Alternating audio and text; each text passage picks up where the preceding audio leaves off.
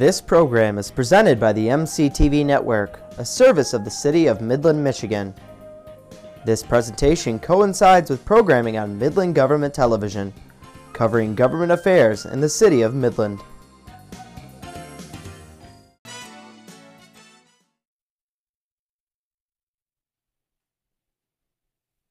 Good evening welcome to our January 14th, 2019 meeting of City Council. Please stand and join us for the Pledge of Allegiance. I pledge allegiance to the flag of the United States of America and to the republic for which it stands, one nation, under God, indivisible, with liberty and justice for all. All right, Selena, would you please call roll? Here. Councilman Brown Wilhelm. Here. Councilman Wazbinski. Here. Councilman Hall. Here. Councilman Arnosky. Okay, thank you. Is there anyone on council who has a conflict of interest with anything that's on this evening's agenda? Okay, seeing none, then we'll move on to the consent agenda. All resolutions marked with an asterisk are considered to be routine and will be enacted by one motion. There will be no separate consideration of these items unless a citizen or council member so, dis- so requests during the discussion stage of the motion to adopt the consent agenda as indicated. If there's even a single request, the item will be removed from the consent agenda without further motion and considered in its listed sequence in regular fashion. Can we have a motion to approve the consent agenda? So moved. Second. Okay, any discussion? Council, anything you'd like removed? Any item from the public removed? Seeing none, then all in favor, please say aye. Aye. opposed? Okay, that passes 5-0. Well, we have quite a few um, public hearings this evening. We have four, so let's just talk about our process before we start. Um, each item will be introduced by a staff member, and once the staff member is um, finished with the presentation, then we will um, um, ask questions. Council will ask any questions that they have at that point in time. Um, after that, then we will open the public hearing. And at that point, the petitioner has an opportunity to um, state anything they would like to state. Then if there's any um, thing in favor, we'll ask those who are in favor, we'll ask those opposed. If there's any opposition, we'll ask the, give the petitioner an item, an opportunity to um, rebut. At that point, we'll close the public hearing, and then it is our opportunity to discuss. So with that, we'll move to item three, and it has to do with, with bonds for um, Great Lakes Senior Living Communities, and Dave Keenan is here to introduce that to us. Good evening, Madam Mayor, members of council. Uh, This situation is, uh, it's new, at least recently to the city, certainly new to me. Uh, So I'm not going to profess to be the expert and the know-all, and I'm going to push introducing the item to the limit. Um, We actually have Eric McLaughlin, who is from Dickinson Wright. He represents Great Lakes Senior Living Communities.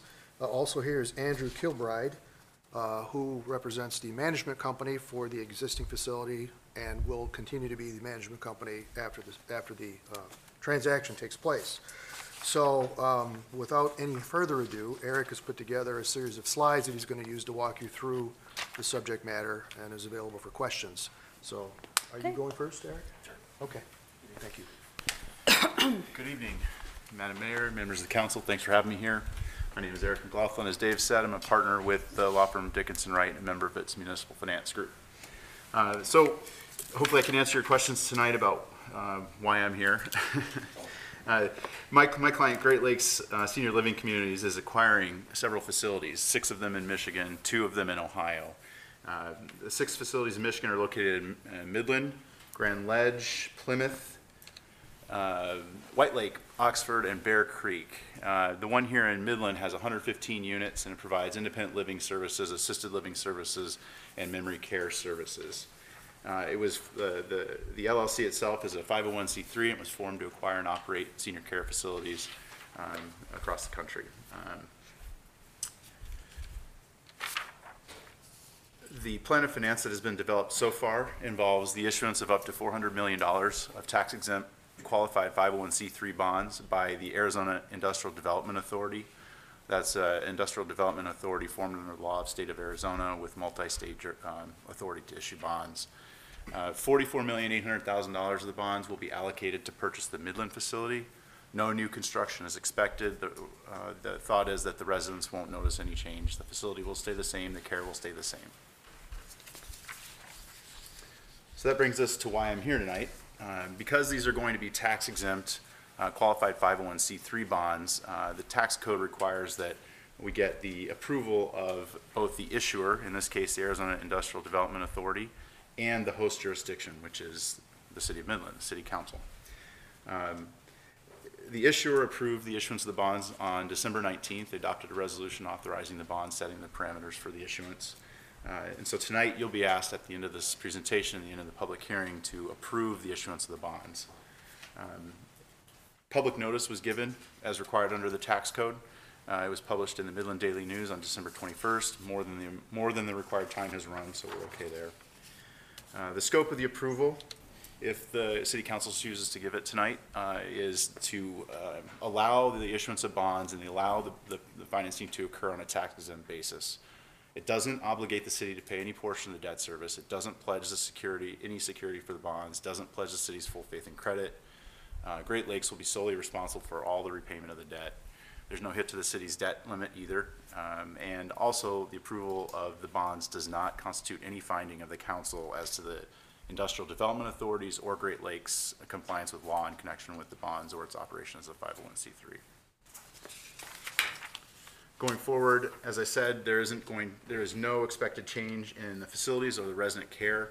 Great Lakes uh, is going to own Independence Village of Midland, uh, and uh, we have a uh, representative from the uh, current management company who is expected to remain on as the management company after the acquisition. Any questions? Any questions from council? Yes, I have a question. I'm, I'm trying to grapple with what the purpose of coming to council for this approval is.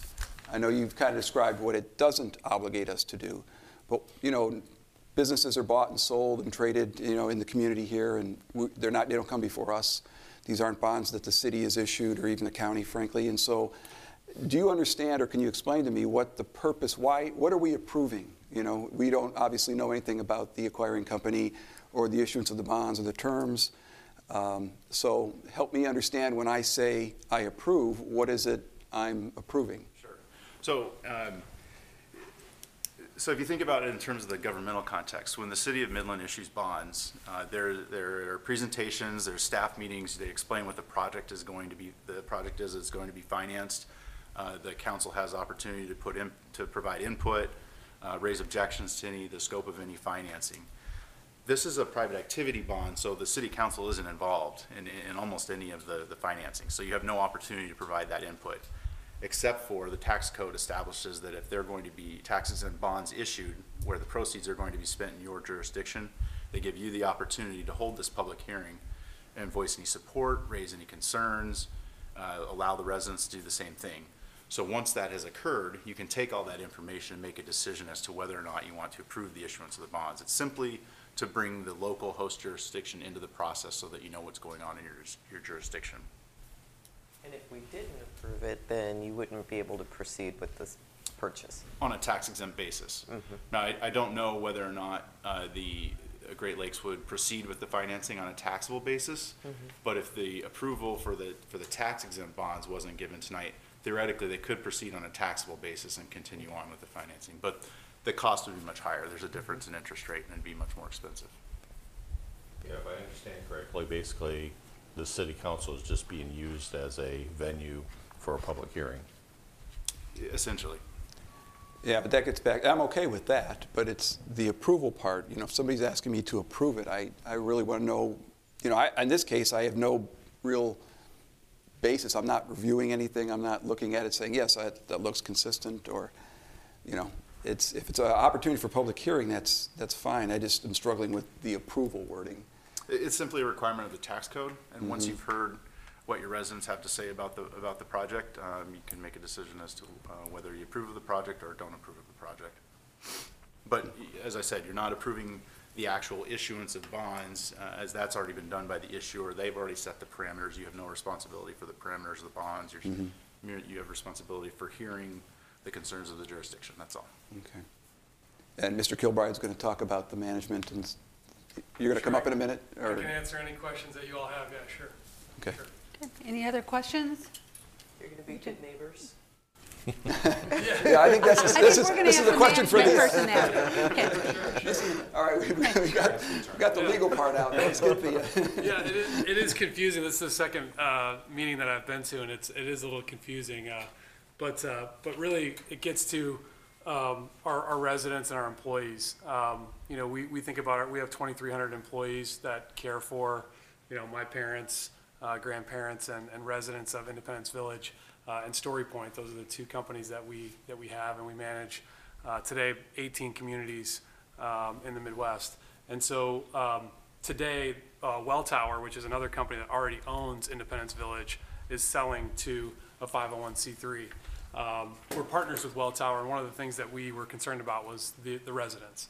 And so um, we made sure that, at least that we tried to have a voice in this transaction. And when we were introduced to Great Lakes as a 501c3, their mission uh, is to uh, serve seniors in the United States. And we thought that was really important. So while the, uh, the mechanics of the transaction are a little bit clunky and, and uh, I totally understand your, uh, your, your questions about the, the approval process. Um, We just think it's really important that uh, there's no disruption for, for the residents or the employees who are also residents of Midland, uh, most of them. So um, we, we think that Great Lakes fulfills that.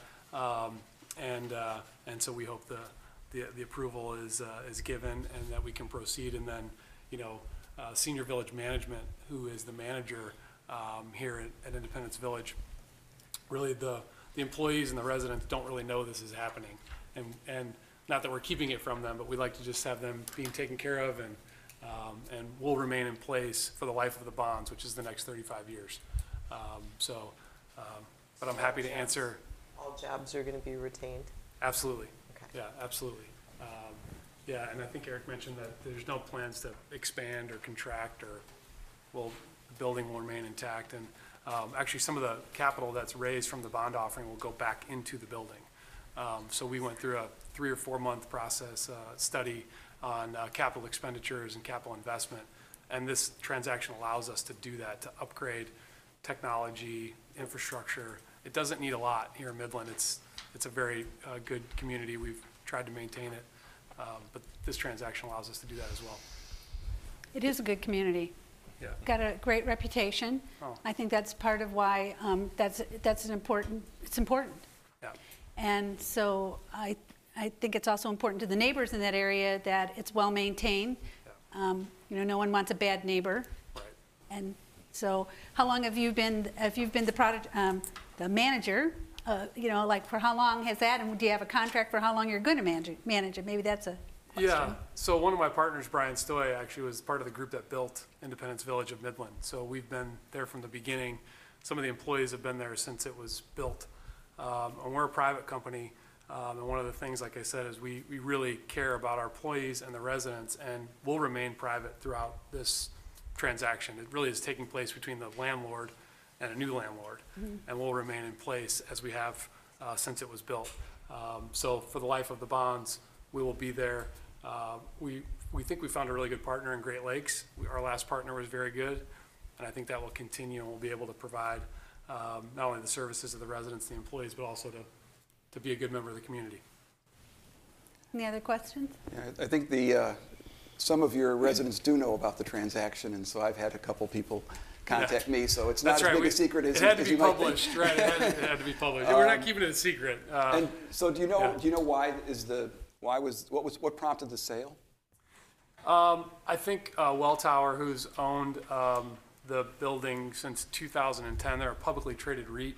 Um, And so I, I think that um, the, the new management, some of their uh, folks want to move sort of to the coast a little bit. They're based in Toledo, but now they have offices in New York, um, and they might find some other opportunities for this capital, um, and, uh, which is fine. Uh, But like I said at the, at the top, we really, um, we're glad we were a part of the discussions with them. We remain a partner with them on other communities. Uh, But these, uh, these eight, they just identified that they wanted to, uh, to proceed with this. Um, It's been a profitable uh, ownership for them for the last, uh, going on 10 years. Okay, Thank Eight, you. eight years, excuse me. Yeah. Okay, any other questions from council? Okay, thank you very much. Thank you, thank you very much. Okay, this is, oh, All right, this is a public hearing. We'll open the public hearing. Was there anyone who'd like to speak on behalf of the petition? Is there anyone opposed to the petition? Okay, seeing none, we'll close the public hearing. And Selena, would you please read the resolution? This resolution provides local jurisdictional approval as required by Section 147 F2A and B of the Internal Revenue Service Code of 1986 of the issuance of up to 400 million in tax-exempt private activity bonds to finance the acquisition of Independence Village Senior Living Centers, which includes Independence Village of Midland by Great Lakes Senior Living Communities LLC. Can we have a motion to accept the resolution? So moved. Second. Discussion. I I think the only thing that, um, is listening to Selena read the resolution, I wanted to, uh, that wasn't captured in there specifically was the, uh, the, the, co- the, I don't know what you call it, a concession, if you will, that this will not be exempt for property tax purposes. You know, I think one of the things that we read in our materials is that this will continue to be a, a taxable uh, building and operation for property tax purposes. And that, I mean, to me, that's, that's a big part of why I would consider approving it.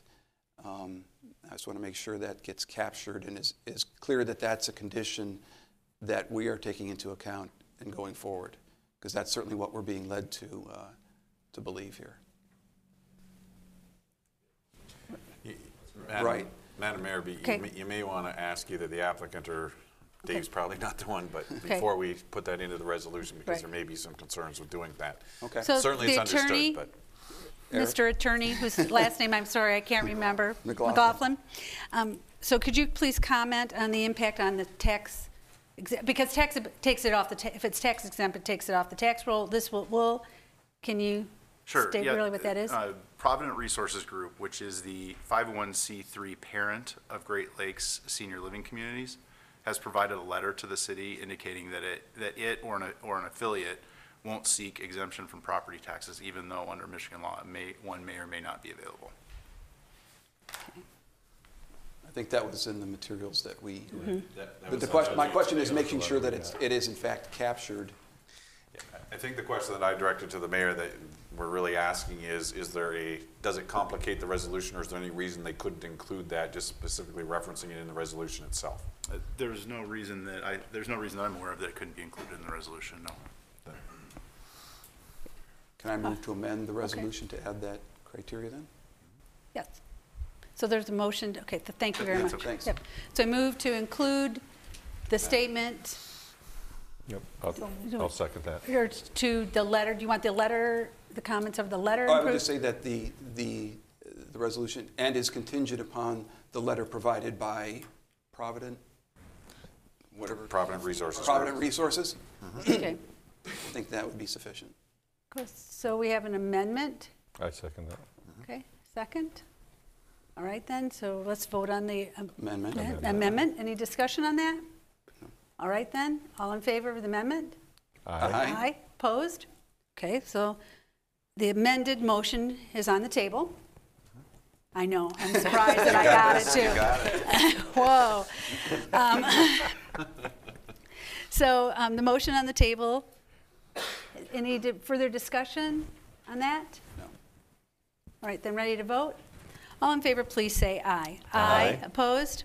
Okay, that passes 5-0. Thank you very much. All right, that takes us um, down to item number four, which has to do with uh, street vacations, and Mr. Murschel's here to tell us about that. All right, thank you, Madam Mayor, and good evening, members of council. Uh, The discussion for this is the uh, street vacation of Third, Fourth, and Fifth Streets.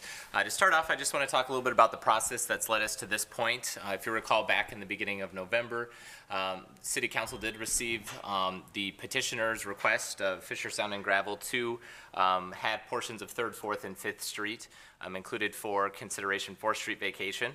At that time, there was discussion to include the northern part of Third Street, and that was added to the motion. And so what went from city council that evening to city departments and then ultimately city, um, uh, the planning commission, uh, was the, uh, the northern portion as well as the other portions of Third, Fourth, and Fifth Street. So on December 11th, um, City Planning Commission did receive uh, the recommendation by the city staff. And at that time, um, they did uh, recommend unanimous approval. And so back on December 17th, uh, this body actually passed a motion to um, set the public hearing for this evening, which was no less than four weeks um, from that last, last meeting. Um, This is the process that's outlined within the city's code of ordinances, and so uh, the reason for following this is, is because of that um, requirement in the code. So the applicant tonight um, is Fisher Sand and Gravel, and the location is within the South Midland redevelopment plan area. It's surrounding former uh, railroad right-of-way, and the proposal is to vacate uh, those portions of those three streets. Uh, The area that was requested by Fisher Sand and Gravel is what you see highlighted here in yellow on the screen. Um, Portions of um, streets that actually are, are public property underneath the operations of, of Fisher Sand and Gravel. Um, And from city records and, and other information we could pull, we believe that this situation has gone back as far as the 1950s. So um, it's a relatively long uh, number of decades that they have been operating over top of what's actually formally, um, or formerly, uh, street right-of-way. If you recall back, um, just to kind of see spatially, the addition of the northern part of Third Street, that's what you see highlighted here in orange. And so that takes it from the northern part of the railroad right-of-way um, up to uh, the south side of Carpenter Street. All of this, of course, is within the South Midland redevelopment plan area. And that is a, um, an area and a plan, project plan area that's, um, the city has participated in collaboration with Midland Tomorrow, as well as the Economic Development Corporation of Midland County, uh, the Dow Chemical Company, and Fisher Sand and Gravel, as well as numerous other partners, to really start to rethink how this area of the city is being uh, developed and to start to push it more towards um, uh, more high-tech industry and other types of mixed uses and away from more intensive and, and dirty um, industrial uses. So with that, uh, the city departments and staff uh, did conduct a review of this, and uh, the engineering department noted the uh, existence of the 10-inch sanitary sewer line under the northern part of Third Street. Uh, the fire department and police department did not indicate any concerns. And to point out exactly what uh, we're speaking about, there is um, uh, now not really being utilized because there's no longer laterals that are serving this 10-inch, um, but it does exist still with under, uh, under the street of 30s uh, that you can see here um, in the, uh, the green highlighted line. Of course, all of these at one time were uh, single-family homes. They were purchased by the Economic Development Corporation of Midland County. Um, and Midland Tomorrow, of course, staffs that, that corporation. And all of these, as part of their um, transactions, uh, did uh, have deed restrictions placed on them to not be used for single, single-family residential in the future. So they still exist in, in their lots as they're shown here on the image, um, but are being prepared for redevelopment purposes. Um, surrounding Third Street um, is all property owned by uh, the EDC, except for this small piece here, which is um, frontage Bierce Towing has, although they do not take access off of Third Street, and so no access is proposed to change as part of the vacation.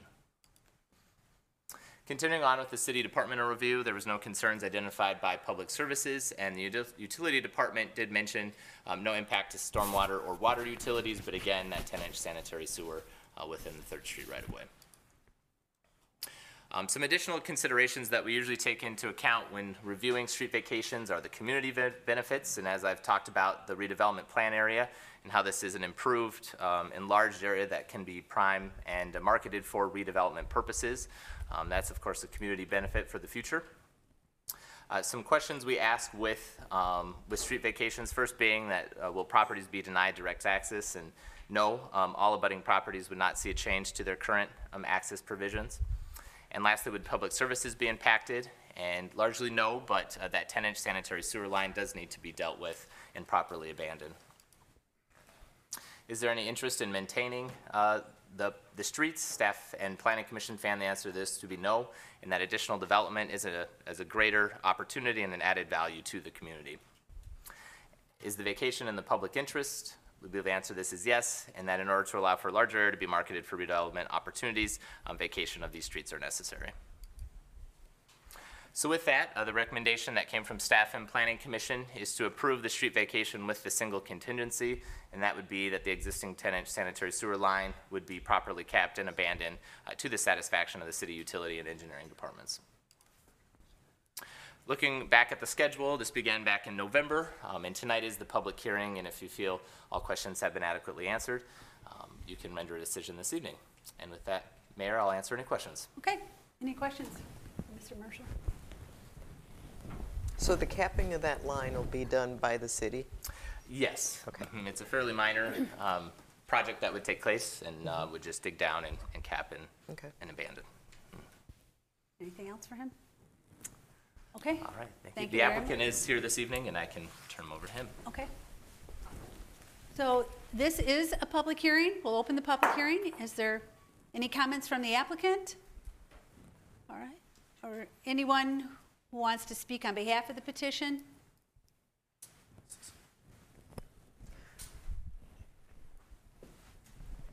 Good evening.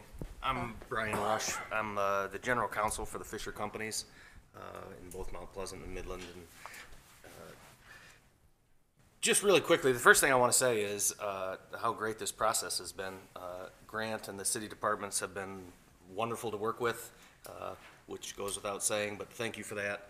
Uh, Not much to this petition, uh, as far as we're concerned.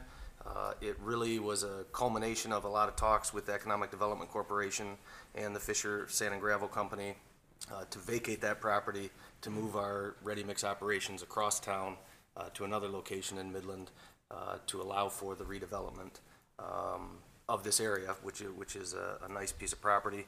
I think there's some, hopefully some good plans in the works, uh, but I'm happy to answer any questions that you guys, that anybody may have, um, but uh, historically been used uh, over these streets, so Any questions for Mr. Rush? No. Great, we're set. thank you. Is there anyone who'd like to speak on behalf of the petition? Anyone opposed to the petition? Okay, seeing none, we'll close the public hearing, and Selena, would you please read that resolution? This resolution approves a request to vacate portions of 3rd, 4th, and 5th Streets from East Pine Street to the former railroad right-of-way and the northern portion of 3rd Street from the former railroad right-of-way to Carpenter Street. Okay, can we have a motion to accept the resolution? So moved. Oop, Second. We had a few motions, a few, few a few seconds there. All Steve and right. Diana. Um, So any discussion on this? Seems pretty straightforward. No, I think in in addition to making this property more, more suitable for development, I mean, it, it gets an obligation of the city off of the, out of the way too, so which is a win-win, All right, then, ready to vote? yes. All right, then, all in favor, please say aye. Aye. Aye, opposed? All right, that passes 5-0. Okay, that takes us to item number five, which is zoning petition number 620. And again, we see Mr. Murschel. All right, thank you. So this is uh, one of two zoning petitions this evening, and um, the first one being uh, the request of Richard Eby for property located at 104 and 110 Oakbrook Drive. Uh, The area that's subject to the zoning petition is just over 1.75 acres. Uh, Currently, it's zoned RA1 Single Family Residential, and it's proposed to be rezoned to OS Office Service. Taking a look at the location, you can see highlighted here in yellow, center part of the screen. It does have frontage along Jefferson as well as a larger frontage along Oakbrook Drive. Um, the location or the property right now is, is vacant. It does have some trees and grass on it, um, but it sits just to the north of Bickford Senior Living and just to the west of a single-family residential neighborhood that's actually still in Larkin Township. Uh, what you see here on the screen, this black line that zigzags its way through, is actually uh, the corporate limits between the city of Midland and Larkin Township uh, to the north. Zooming in on the site, you can see, um, again, as it was uh, shown in 2015 when the aerial was taken, it's, it's largely the same out there now. Uh, one thing I do want to draw your attention to are the property lines. Uh, 110 Oakbrook is, is actually um, this portion here from white line to yellow line and, and back. And then you have a second parcel uh, that's being proposed to be split zone um, that is going um, from here all the way over to the east. And so the subject area of the petition is what you see highlighted here in yellow, and then it's the white lines that delineate the physical property. Taking a look at the current zoning map, you do have um, the uh, single-family residential zoning, zoning in yellow, which is um, not only the subject site, but also property to the east and to the north. Across Jefferson Avenue is RC Regional Commercial, and to the south in the blue is OS Office Service. Uh, just off to the southeast, you do have RB, which is multifamily residential zoning. When looking at the uh, future land use map, and this was most recently updated at the um, last parts of, of 2018, you may recall that this was uh, a property that was of specific uh, consideration during that planning process and was changed from low-density residential, which is what you see here in yellow, uh, to office service. And so um, we had known uh, that this uh, zoning petition was coming forward, and so as part of the master planning process, it was considered um, to change the future land use designation at that time.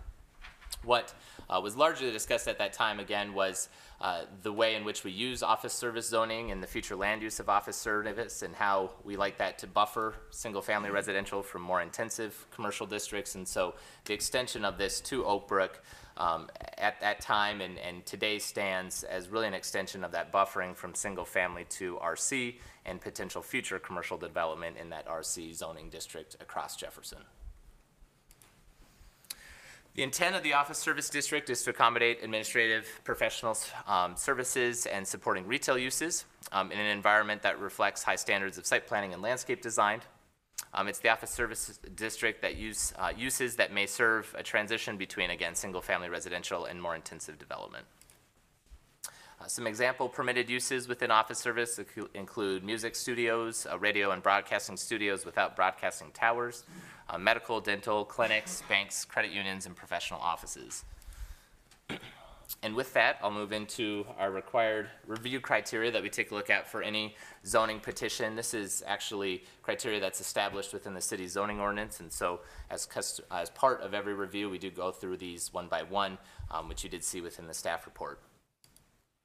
Uh, first one being, is the proposed amendment consistent with the city's master plan?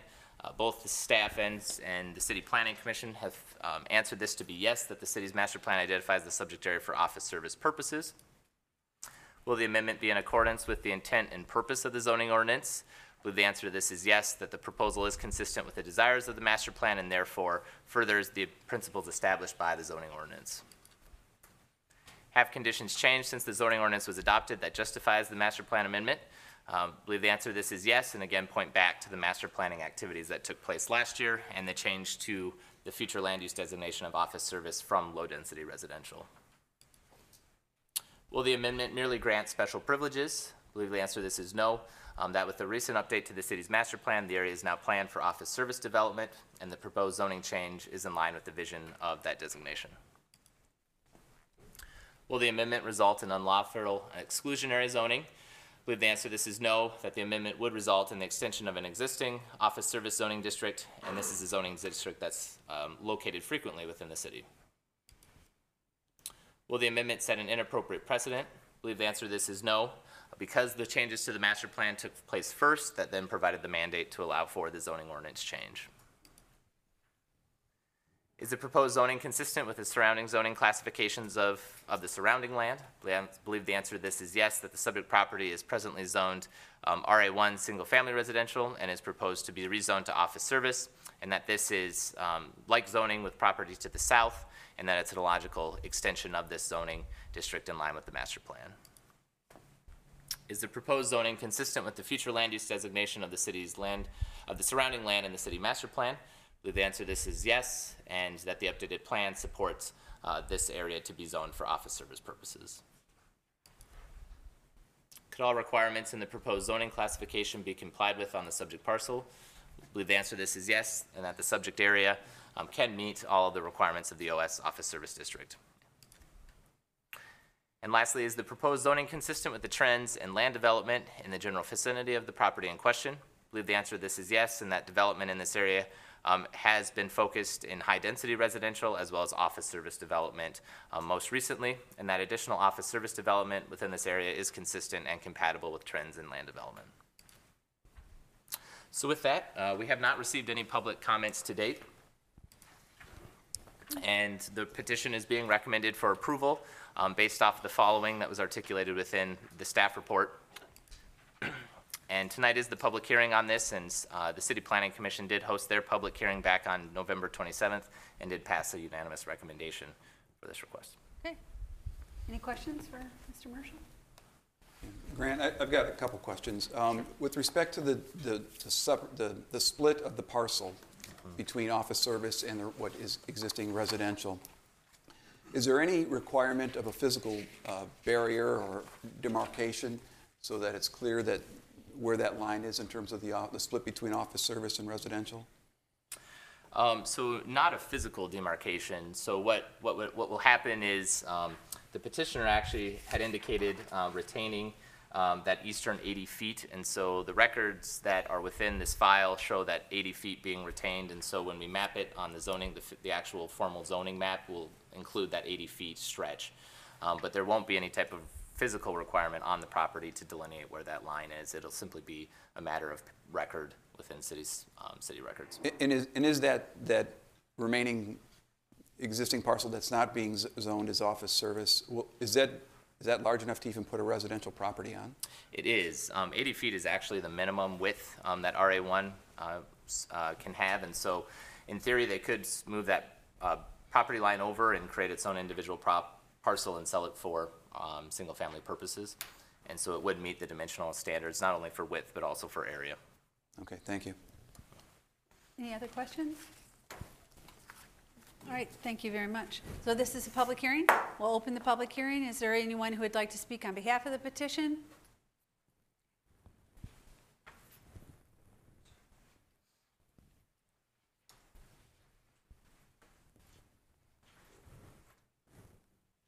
This is the long way around. Uh, My name is uh, Patrick Panasic, 2525 North Eastman Road, Midland. I am one of the property owners of this subject property and have uh, worked with the city planning department uh, in their skillful eff- skillful efforts over the last uh, several years, quite frankly, since the meeting in the box timeframe on this property and others. And we've also worked with the EB Group for the last uh, uh, year and a half regarding this property and their desire to expand uh, Bickford Village, uh, Bickford uh, uh, Complex to support some 60 mem- mem- memory care units. So we've uh, contracted with them, uh, which is their petition. The family, my family has provided the initial property 15 years ago for Bickford Village. This, we look at as an expansion to that. We think this is a logical extension. Um, And I will say that I've attended all the meetings to include the meetings that were held by uh, the EB Group with all the neighbors. And 13 of the 14 neighbors are in support of this effort. The 14th being a corporate entity, had no comment. So I just wanted to share that. Thank you very much. Thank you. Okay, anyone else want to speak on behalf of the petition? Is there anyone opposed? All right, then seeing none, we'll close the public hearing. Selena, would you please read resolution? This resolution will amend the City of Midland zoning map by rezoning property located at 104 and 110 Oakbrook Drive from RA1 Single Family Residential to OS Office Service zoning. Do we have a motion to accept the resolution? So moved. Second. Okay, we have first and second discussion. Um, I intend to support. It aligns with the master plan after the updates that have been made. Um, haven't received any comments opposing, and um, I feel like all involved, the petitioner, planning department, have done their homework, so support it. Yeah, I also agree. I think it makes sense. It's obviously that along Jefferson there, that's an office service is a, is a nice transition. Uh, You know, I was a little bit concerned about the the buffer. I think hearing Grant's explanation and actually hearing what the intent of the property is going to be used for, uh, although that's not really part of the consideration, I know formally, it- but it kind of makes a lot more sense even yet um, in terms of this development, so. And usually when they go through the development, they will have buffers between. So I'm assuming there will be something there at some point when they Well, start if it's- development. if it's a memory care facility, it's not going to create a lot of Yeah. disruption. I appreciate the developer talking with the- the, uh, the residents in that area and uh, full support that they're giving this also. Any other discussion? All right then, all in favor, please say aye. Aye. opposed? Okay, that passes 5-0. All right, that takes us to item number six, zoning petition number 621. Mr. Murschel. All right. So this is uh, the request by Zaremba Group for property at 3401 James Savage. Area that's in question is just under three acres, 2.96 acres, and currently it's zoned IA Industrial A, which is the city's uh, lightest industrial zoning district, um, but being proposed for rezoning to RC Regional Commercial. Uh, Taking a look at the subject site, you can see highlighted here um, in the middle part of the image with the hashing. Um, James Savage runs on the south side of the parcel, and Waldo is off to the west, with the north side being uh, Business Route 10. When you take a, a look at the site zooming in, it largely looks the same as you see here in the um, aerial photograph, with it being uh, primarily grass, but with some trees um, and uh, drainage ditch that runs along uh, the street on the north side as well. Taking a look at the zoning map, um, it is IA industrial in the center part um, of the screen. You can see uh, kind of the band of purple that runs east to west. And so property to the north, south, east, and west is all IA industrial. Um, but you do have regional commercial off to the southwest, as well as RA4, one and two family residential, and RD, uh, which is a um, mobile home designation um, zoning district uh, off to the southeast. To the north, you have LCMR, which is limited commercial manufacturing and research, as well as RB, a multifamily off to the north northeast.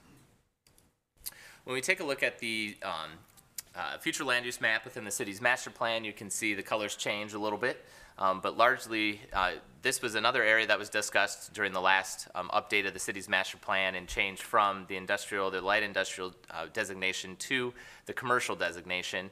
And so you had an extension of the commercial uh, from the western side of Avenue, or Waldo Avenue, crossing over, and then on the eastern side of Waldo to the north, um, creating sort of a half of a commercial node um, at the intersection of Waldo and James Savage here. So if you recall the discussions during the master planning process, um, this area again was, was considered and was ultimately changed for commercial purposes um, and away from the light industrial purposes. The regional commercial zoning district is the city's most intensive uh, zoning district for commercial uses, and um, with the hierarchy of that, this is really uh, about market base and, and how far the stretch of, of interest is of the commercial uses in that area. Um, most of our regional commercial is on South Saginaw Road as well as out by uh, the Midland Mall on Eastman and, and to the north. Um, but this is a zoning district that is intended to provide for commercial development that has a variety of uses um, that caters to the needs of not only city, city residents but residents within the region um, uh, of the surrounding area. Some sample uses of RC include um, vehicle dealerships, fuel and gas stations, hotels, motels, credit unions, offices, restaurants, retail sales as well.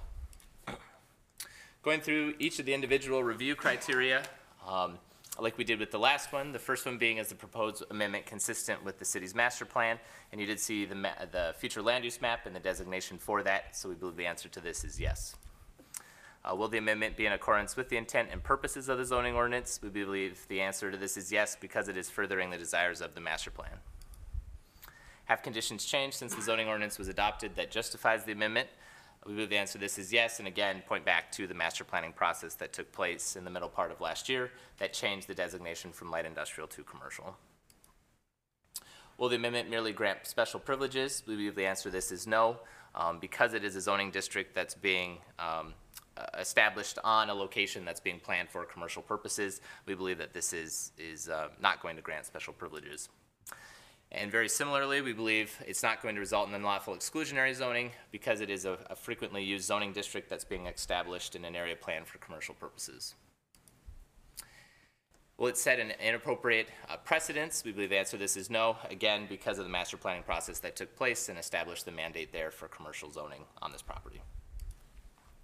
Is the proposed zoning consistent with the surrounding zoning classification of the surrounding land? Um, we believe the answer to this is yes, um, because of the, uh, the correlation or the compatibility between IA industrial and RC regional commercial and their ability to coexist next to each other. Is the proposed zoning consistent with the future land use designation of the surrounding land? I believe the answer to this is yes, because of the extension of that commercial designation uh, surrounding the intersection of Waldo and James Savage. Could all requirements in the proposed zoning classification be complied with on the subject parcel? I believe the answer to this is yes, um, that the subject parcel does meet uh, the dimensional standards, and we feel that um, the uh, other requirements could be complied with. Could you go back to eight, the one just before that? Yeah, right there, in the bottom. Lands to the north are, plan- okay, Par- Park Lake Parks and Rec. Yeah, okay, I just wanted to see that again, thanks. And then lastly is the proposed zoning consistent with trends in land development in the general vicinity of the property in question. Um, we believe the answer to this is yes, and we point to um, most recent development there being the labor union facility that sits to the southeast. That was developed back in 2004.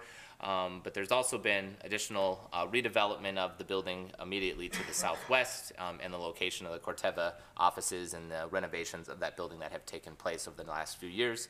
We believe that that is consistent and compatible with uh, the proposed RC zoning district. With that, we have not received any public comments, um, either ahead of the public hearing hosted by Planning Commission um, or to date. And with that, both staff and the City Planning Commission are recommending approval uh, based off the item, uh, the uh, comments um, articulated within the staff report pointing to the zoning amendment being compatible with the future land use map, um, the extension, or not extension, but the establishment of a regional commercial zoning district in an area planned for commercial purposes.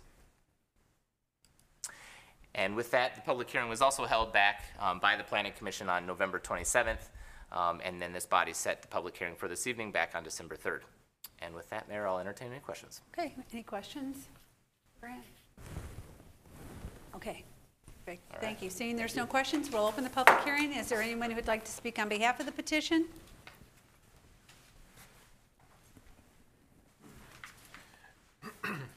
Good evening, my name is Mike McPherson I'm with Atwell. Excuse me, I'm a civil engineering consultant for Zaremba Group.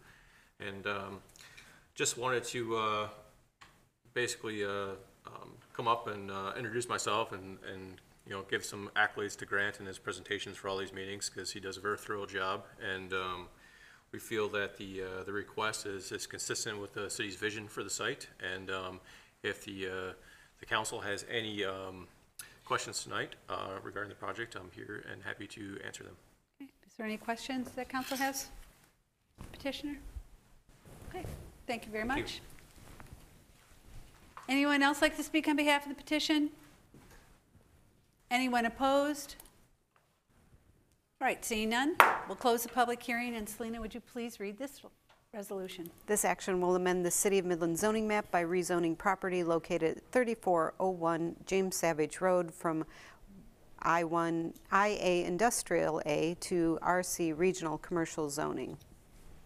All right, can we have a motion to accept the resolution? So moved. Second. A Motion is second, discussion? Pretty straightforward, aligns with the master plan after the updates, so. Yes. Okay, Anything else? All right, then, let's vote. All in favor, please say aye. Aye. Opposed? Okay, that passes 5-0. All right, that moves us on to public comment. This is an opportunity for people to address council on issues that are relevant to council business but not on the agenda. Is there any public comment this evening? Okay, then seeing none, we'll continue um, to item number seven, which has to do with recreation fees. And Ms. Murphy's here to tell us about that. Thank you, Mayor Donker. Um, each fall, the Parks and Recreation Commission undergoes a process to review all the fees that are charged for recreation and park events. Um, so as per the normal process, in September, the Parks Commission reviewed the recreation fee philosophy, which we'll touch on a little bit tonight. Um, they also reviewed the proposed fees from the staff at the November meeting. They held a public hearing in December, and then they also met jointly with the city council to discuss the fee proposals in December as well. So tonight I have the first reading of the general recreation fee ordinance that has the proposed fee changes as follows. Um, Our area of competitive sports, our fee philosophy here is to recover all costs associated with adult sports and only the programming fees for youth sports. So for the youth sports, we don't um, aim to recover like field maintenance fees or, or um, pool capital fees, that type of thing. So the proposals here are to increase the adult and youth softball fees by a dollar per player. So as you can see, everything would go up by a dollar across the board. These fees haven't been increased in a few years, so we feel it's, it's time to make a couple incremental increases. In our areas of facilities and equipment use, the goal here on our fee philosophy is to recover the costs associated with the labor to set up the facilities and then to deliver and pick up equipment. Um, under the city forest fees, we would like to add a fee for snowshoe rental. We have a small fleet of snowshoes that have gotten zero use this year, as you can imagine.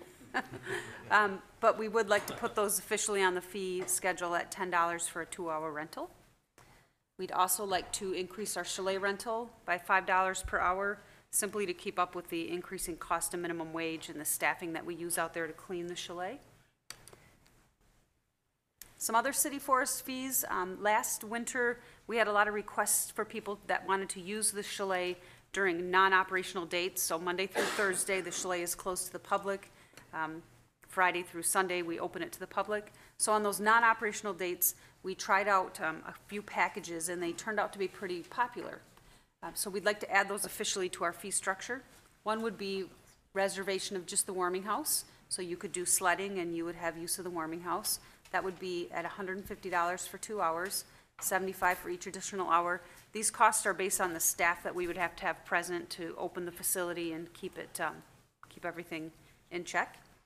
Uh, The second package would be a winter fun package, which again would be the chalet or the warming house, and then sleds, skis, and skate rentals included. That would be $250 for two hours and $100 for each additional hour. And then the grand finale would be the toboggan adventure, where you would get everything that's listed above plus toboggan rentals, and that would be $350 for two hours and $150 for each additional hour. This would be for up to 25 guests. And then a $100 cleaning fee would be charged if necessary. We did have one group take advantage of the chalet last year and not clean it for us, so that's what that would be for. Under community stage rental, we're again looking to increase our cost a little bit here to keep up with the increase in labor costs over the last few years.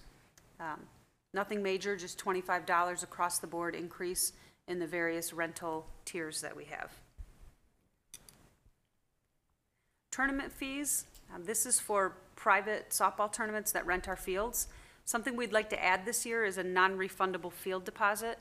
We have some tournament folks that get really excited about their tournament. They book the fields, and then two days before the tournament, they call and say, we couldn't get enough teams, and they're off the hook scot-free, whereas we may have put some effort into reserving those fields for them.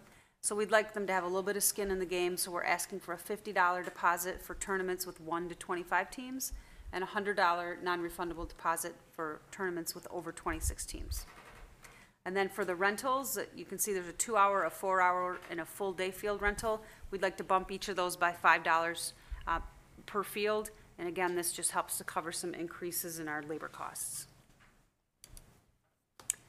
Our regular grooming, again, it's labor-intensive. Um, We want to increase that by five dollars per groom. And then we want to add an option. Typical grooming involves bringing out the little infield tractor and running it around the infield. It takes a little bit um, longer than some tournaments uh, directors like. So we are going to add an option to just rake and chalk the field, which would just be a couple of staff members raking out the base paths in the uh, batter's box and then re-chalking the lines. And that would be just ten dollars per game. It's, not only is it cheaper, but it's a lot quicker than bringing out the, the grooming tractor. And then we'd like to remove the fee that's currently set for diamond dust. Diamond dust is a material that we put on the fields when it rains so that we can get back to play quicker. It's kind of like a quick dry agent. That product we've been charging out at market rate, so even though our, our current rate, I believe says twelve dollars per bag, last year we were charging it at whatever we paid for it. So if it's fourteen dollars a bag this season, that's what we charge. If it's thirteen dollars next year, we just charge that rate. So we just want to strike that from the fee so we can continue charging it at, as an inventory item. So as I mentioned, a public hearing was held at the December Parks and Recreation Commission meeting. There were no public members present, so there were no public comments offered. Uh, The Parks Commission then recommended the fees to City Council at their joint meeting in December. And this evening, the ordinance is presented for first reading, and then I will be back in, on J- January 28th meeting to present it for second reading and consideration of adoption. Any questions, Ms. Murphy? Okay, great, thank you. Thank you. Any comments from the public? All right, seeing none, then Selena, would you please read the resolution?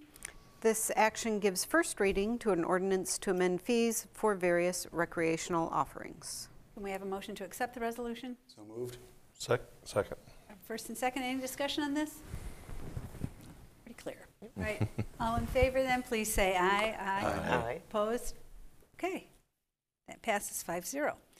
That takes us down now to item number eight, which has to do with our uh, audit report.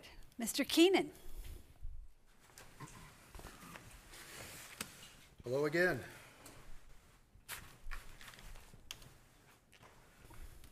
Um, So at the conclusion of the presentation, there's a a resolution for council that would receive and file the comprehensive annual financial report, or CAFR, and the single audit. And uh, being in the finance department and not the fire department, we don't have the cool props like fi- fire trucks, so. um, This, this is our comprehensive annual financial report. It's cool. Very cool. Uh, And then this is the single audit. I have one more, one more that I'll show you momentarily. So we have the audit because essentially the, the city charter says that we shall have it. The uh, state of Michigan says that we shall have it, and be- and because we have a, a fairly large amount of federal revenue that we currently aren't getting today, um, hopefully someday, uh, we have to have a single audit. Uh, The auditors who report to council present an independent report, and the opinion on there is something they express, and it's an unmodified opinion, which is really what you want. That is a a clean opinion, basically indicates that the statements present fairly the financial position and changes related to that, and in conformity to the uh, principles uh, accepted in the US of A. So our audit from last year was an award-winning report, wait for it. And so because that, we get a, a certificate. And we've received this twenty-nine years in a row, um, thirty-five out of the last thirty-six. And the, or, the report that's before you tonight, we have already submitted it to the GFOA, um, for peer review to see if we can achieve the same kind of rating.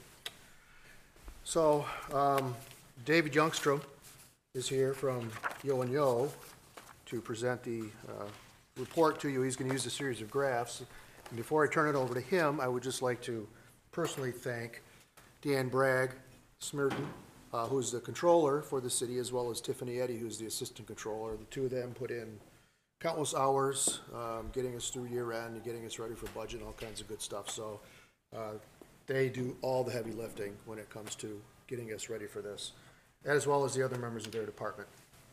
So I know I said questions from council, but you really want to hold those until Dave gets up here, because he's going to be the person with all the answers. Um, So I'm going to step down, let Dave come up, and again, when that's all done, there's a resolution before you that would receive and file this report. So, David Youngstrom. Thank you. Madam Mayor, City Council, on behalf of Yeo-Yeo, I'm glad to be here to present your June 30th, 2018 audit report. Um, As Dave alluded to, a lot of things there, we talked about, um, what I'll talk about tonight, kind of more, more in the details of that stuff. And one of the things I want to talk about first is some of the things that maybe aren't in the presentation. You alluded to the single audit we're doing with the federal compliance audit. We did, we did complete a single audit this year. Um, it was recorded over, we had over eight hundred, just around eight hundred thousand dollars of federal awards. Uh, we spent those, we tested the federal transit cluster, and we had no findings or question costs. So that's what you want to look at there. So it's a a clean single audit report. Uh, the IT can, we look over the internal controls of the organization. We kind of keep it fresh every year, look at some different things as we kind of go through the process. And just, I'll touch on a couple of things every year. Uh, we look at tax disbursements this year. We collect the taxes and disperse them out. We looked at some of those and see how those were handled, making sure they're being reported to the correct entities, just something different that we've looked at in past years. We look at journal entries every year just to see if they're unusual entries. We look for round numbers, entries on weekends, recurring entries, things like that. A new test we did this year, we did a new hire test to make sure, again, looking for fictitious or ghost employees. And we tested uh, several employees and traced all their information back to their personnel records to make sure it was properly set up and a, a real legitimate employee. Um, we did a lot of retirement plan testing this year. We have a new standard we implemented. We did some testing around the other post-employment health insurance benefits. Um, and we did some water and wa- wastewater billing testing. It was a little bit different than we've done in the past. And that's just some of the things we do. And we kind of evaluate the internal controls. And you have a very strong internal control system. And we have no material weaknesses in controls, no significant deficiencies in controls. And this year we don't have any management comments, which are really opportunities to strengthen those controls. So Are really, going to pay you for that? I know, I know. Um, we did have a comment a year ago um, related to the grant guidance, the new grant guidance, and getting the procedures in place, and those are all implemented. So that was implemented and put in place this year. So when you get a management comment, which we have, you know, one or two every year typically, but this year's clean, um, you know, you look to see how it's handled, and it's handled correctly, and it's been addressed, and that's what you want to see from that. Um, we are implementing a new GASB standard, Government Accounting Standard Number 75. I know you've probably heard a lot about it. We talked about it last year as well. The post-employment health benefits. Um, that number is about $45.3 million this year, so it's a big number. Uh, we did the pensions three years ago, and I'll talk about that as we kind of go through the slides. Um, I would also like to thank Dave, Deanne, and Tiffany for all their help, as well as the staff of the whole city. Um, it's, a, it's a crunch to get it done. We're always trying to get it done before Christmas, so we can be here to present to you in January to get to start the year off right, as I like to say. But um, without their help and getting that, we wouldn't be here tonight. So Um, On the financial statements, Dave alluded to it, we're issuing an unmodified opinion. It is the highest level we can give on a financial statement. It is a clean audit, and that's what you're looking for from us. So I'll dive into the numbers. Sure. Get you to repeat something you said. Absolutely. Uh, The single audit is one just for federal grants that we've received. And so I guess you said there's about $800,000 in Yep. federal grants we received over the past year? Yep, yep, yep, yep, Okay, so 12 you just look at all the entries related to those expenditures? Yeah, we test a program within those typically, and this year we tested the DART program, or the Federal uh, Transit Cluster. Uh, That's your biggest program within that, I think it's a little over half a million dollars of that, those dollars. So we tested that for all the compliance requirements and didn't come up with any issues there. Okay, thank you. The first slide is our net position. It's our governmental activities. It includes all the activities we do in the governmental side. So general fund, streets and uh, downtown development authority, cemetery operations. You see the bigger ones listed there. And I'll just kind of talk about a couple of things that were kind of big this year. Um, if you look at the net investment in capital, it was up about $6.3 million, which that's our fixed assets, less our depreciation on those. And you'll see the highways and streets is down about 7.6. And that's really a timing difference there. You can see in 2017, that number jumped up to 19 uh, million dollars, and we spent that down this year. We're getting the two mills from the county-wide, dollars coming into that dollars, and we finished up Main Street project this year, which is really the big bulk of that. So it's really a shift from one category to the next in, in our net position. And that's really the, the biggest change we have there. Um, you look at unrestricted deficit, you can see in, in uh, 2015 where it jumped from 8.7 million as a positive, second line from the bottom in the blue, to a deficit. That's where we implemented the pension standard, standard this year, and I still leave that note on here because that's where it dramatically changed. Um, so we picked up all our pension obligation in our governmental funds. And this year, you can see it jumped up another 21 million to 62 million. And in this, these governmental funds, that amount is about $36 million of OPEB, or post-employment health benefits. So without that, you would have about a $15 million increase to the good. So pulling that number in, I just want to make sure you understand that. That's a big number. We'll talk a lot about the, the legacy costs we have and some of that stuff when we get to the end of the presentation. I've got some slides on that too, but the impact of that is shown right here, and it's just important to understand that. Our expenditures, our expenses on the governmental side, pretty much decreased across the board. Really, our, some of the savings we had in our pension and plans, and especially in our public safety area, you'll notice that dropping quite a bit from 19.2 million to 15.6.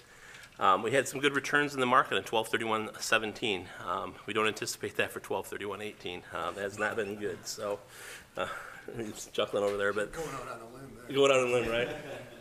So again, that's going to have some impact on that. Uh, we've implemented 68, and the news has been pretty much good since we've done that four years ago. Well, now we've got our first little downtick. We had one year was kind of break even, but the rest, this is our first downtick, and that's going to have an impact for a number of years on that. Um, the other thing on public works, you'll notice here, there was a little bit of an increase. We did have some costs of the flood, and I'll talk about that, that we had uh, last year. So that's in this number as well. Jumping into our general fund, which is our major operating fund, our total revenues and transfers was up just about 0.7%, so basically flat over year over year. And you can see the property taxes and intergovernmental charges are very consistent. Um, you notice that other is up a little bit this year, and I'll point, I don't usually talk about other, but we did get some interest income this year, which again, we haven't had interest income in a while. Our Interest rates are going up a little bit, so we did get some additional dollars in there. Looking at the expenditure side, again, pretty flat, up about 1.3% in total. Um, and again, mostly, if you look at the public safety area, uh, mostly police and fire, mostly police really, healthcare, uh, retiree healthcare costs jumping in there. And you'll notice some overtime in public works and sanitation, which were again also associated with the flood. Um, we've had a little bit of decrease in general government savings there. And then I guess the one thing I'll point out under operating transfers out, we did have a golf course transfer reduction, which was in there. That's about $290,000 decrease, which was planned and then part of the budget, and we did not make that transfer, so you see that drop a little bit there. So again, consistent with what we planned. And you get a lot of that in your, this year.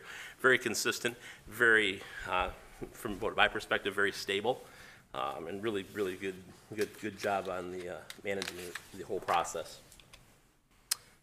General fund, great trend here. Uh, you can see that jumping up at you. The red, or I'll start with the blue. The blues are encumbrances, which are things that occur at the end of the year that we're going to pay for next year. Uh, that's in the blue, pretty consistent from one year to the next. The red is our committed dollars amount, which is our budget stabilization, as well as the amount set aside for the 18-19 budget. Um, what you have in the unassigned number is a nice increase there, a little bit more than anticipated, which again, I think that some of the talk was to use that money for the 1920 budget going forward. So uh, a couple million dollars there that could be used for that. Again, nice, the nice little problem to have as we kind of move in the right direction. Moving into our first of our enterprise funds, which is a full accrual fund. You can notice the blue area there, which is our unrestricted, is down. Um, and again, about $4 million of that other post-employment benefit is, dri- is driving that number. Um, if you look at the unrestricted, it's down about 3.8. That OPEB number was $4 million. So that's pretty much the change in that. And then uh, net invested in capital is up about 2.1 million, which is really the amount of improvements over the amount of depreciation or use you have on those fixed assets and infrastructure. So that's a good positive trend too. Operationally, the water fund, very consistent on the revenue side. Again, we did have a slight increase, which was consistent with, with our budgeted increase we had this year. And if you look at the operating expenses, almost to a fault, they're very consistent from one year over the next. Uh, 12.7 million of uh, revenues compared to 10.3 million of expenses. They're about the same margin there too. So just a little bit uptick in the expense, a little bit uptick in the revenue, but very consistent, very strong performing fund. Our wastewater fund, excuse me. Again, we picked up about 2.4 million of that pension or uh, uh, post-employment health liability in this fund. And you can see we drove from a deficit of about 558. And we actually talked about this a year ago that, you know, again, we were moving in the right direction and we still are moving in the right direction, but we picked up 2.4 million. And if you look at the change, it was about 1.6. So without that OPEB, we'd be about 800,000 to the good and we'll, would have eliminated that deficit, which is what you want to see. Our net investment capital upticked a little bit too, which is really nice as well. So overall, um, pretty stable year. Again, I'd like to see that deficit be move up a little bit, but it'll take time to do that.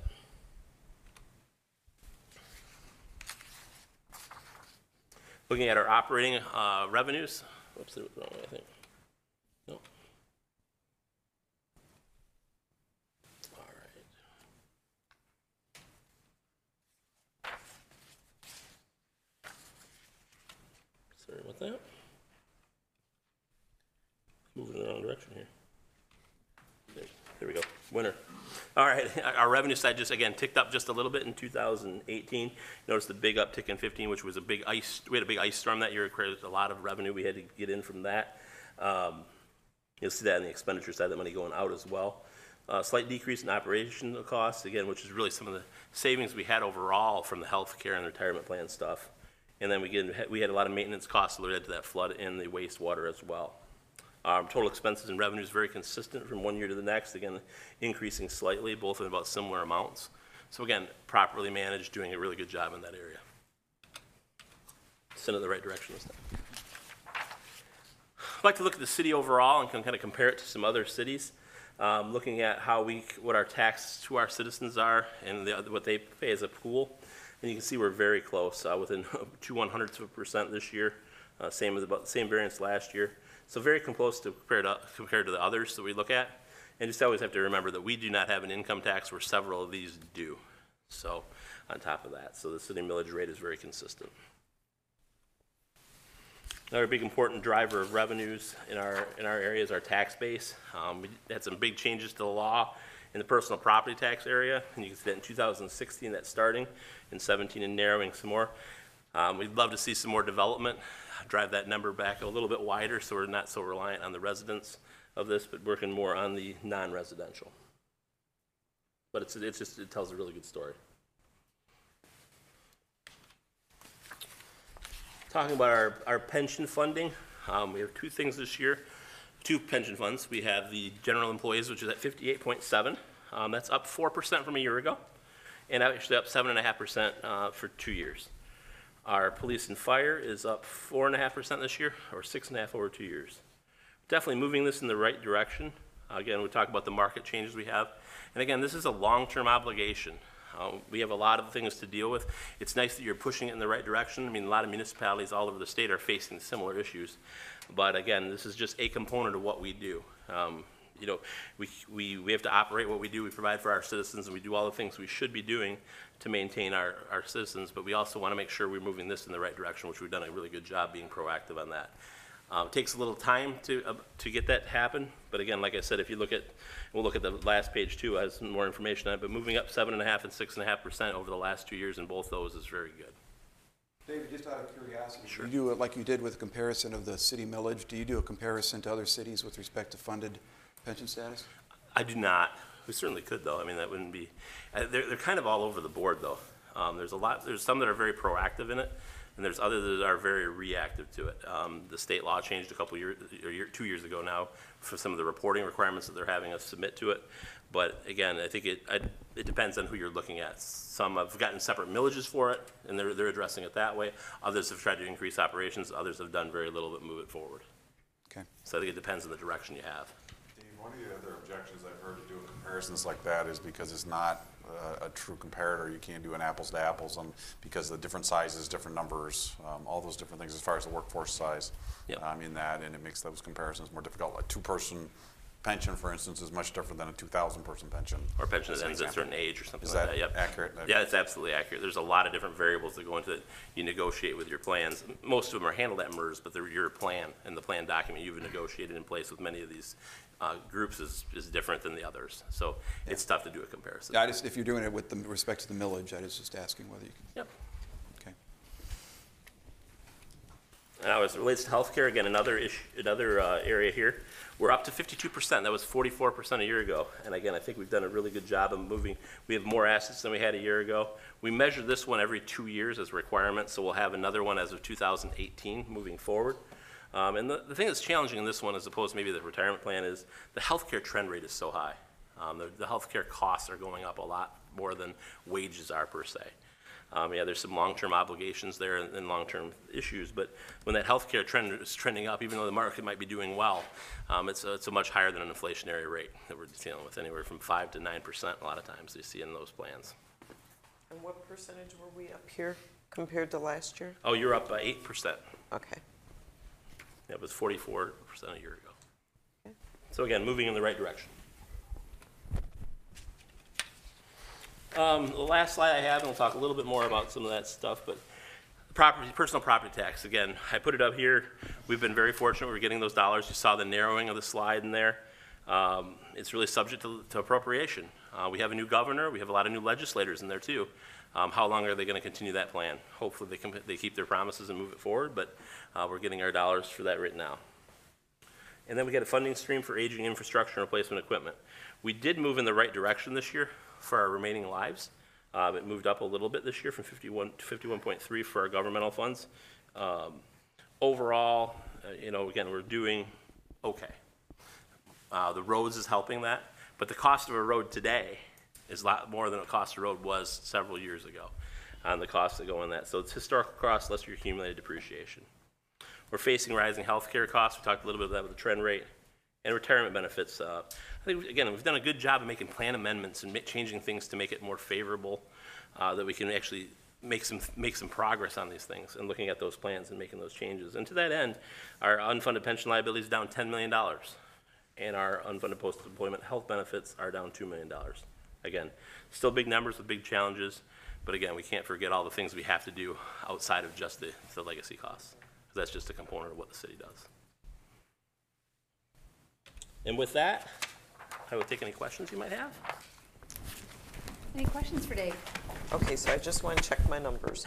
Um, So if we go back to page 13, I know to um, go backwards. unfunded, under general employees retirement, we took that up 7%. And then for police and fire, we took that up 6%. Four percent and four and a half percent this Oh. year.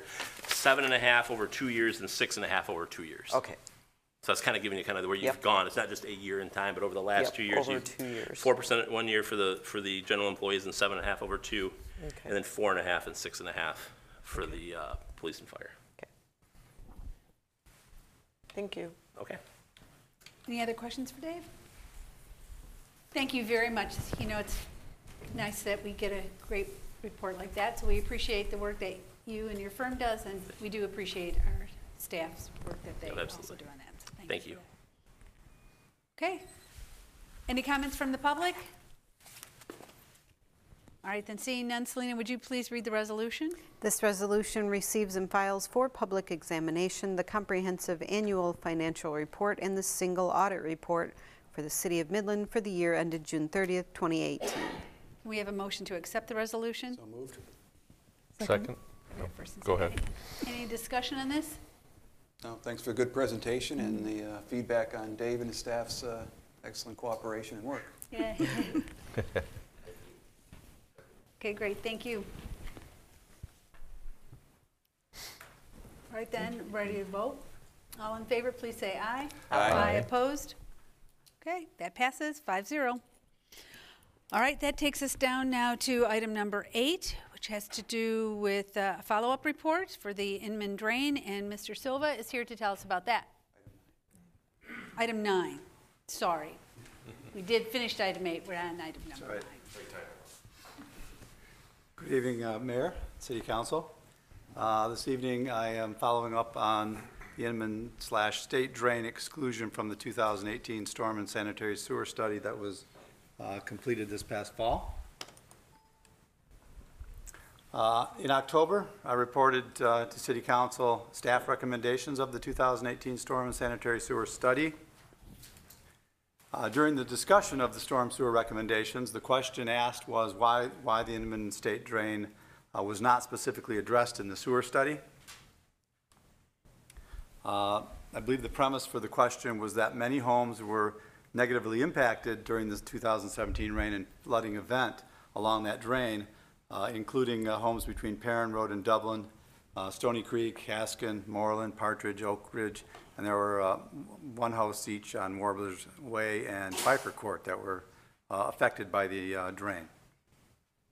And here's just a, a quick uh, map of, of where these uh, homes were affected. As you see, Stony Creek had uh, 12 of the 42 homes that were primarily um, wet from the, the drain itself. Some of these homes also um, had a sewer backup from the sanitary sewer system. Uh, In addition, it was asserted that an evaluation of the Inman uh, State Drain should be made a priority uh, in line with the high priority given to the Sturgeon Creek uh, in the study. Uh, The perceived cause of the flooding in that area was due to the undersized culverts at Dul- Dublin Avenue, Perrin Road, and blockages of the culvert at North Saginaw. Uh, Further discussion revealed a sentiment that the city's 10-year level of service for storm sewer systems may not be adequate for the Inman State Drain. Uh, A level of service is defined as the ability for a sewer system to adequately manage uh, wet weather flows without causing harm to private property and the public well-being. The city's current pos- policy is to provide a 10-year level of service for storm, storm sewer systems. Uh, The Inman State Drain may have deficiencies, uh, just as other drains or creeks, uh, but it is believed that the, the drain meets the 10-year level of service standard and therefore did not warrant a high priority needing immediate action.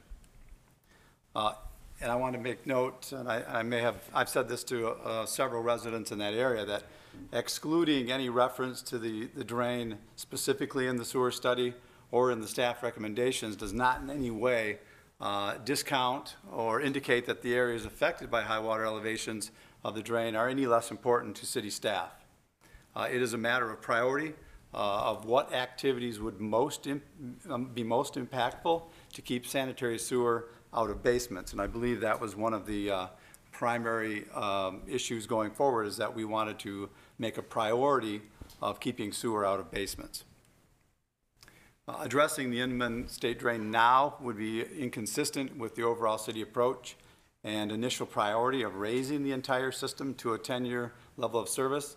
And this area is not being ignored. Uh, That same area is being addressed in the sanitary sewer side of the study and staff recommendations. Uh, The bulk of the homes in the Moreland Perrin area that got wet during the uh, 2017 event were from sanitary sewer backups and not necessarily from the overland flooding.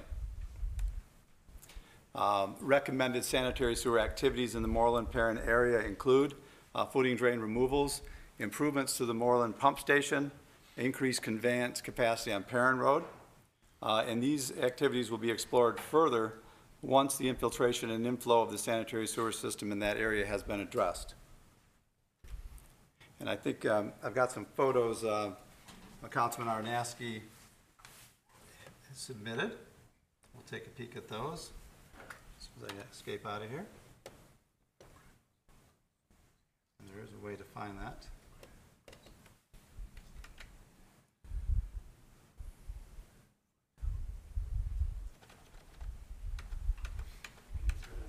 Yeah, I saw it. There it is. Well, it's not popping up the bottom part Here, to tell me where. Move your mouse down.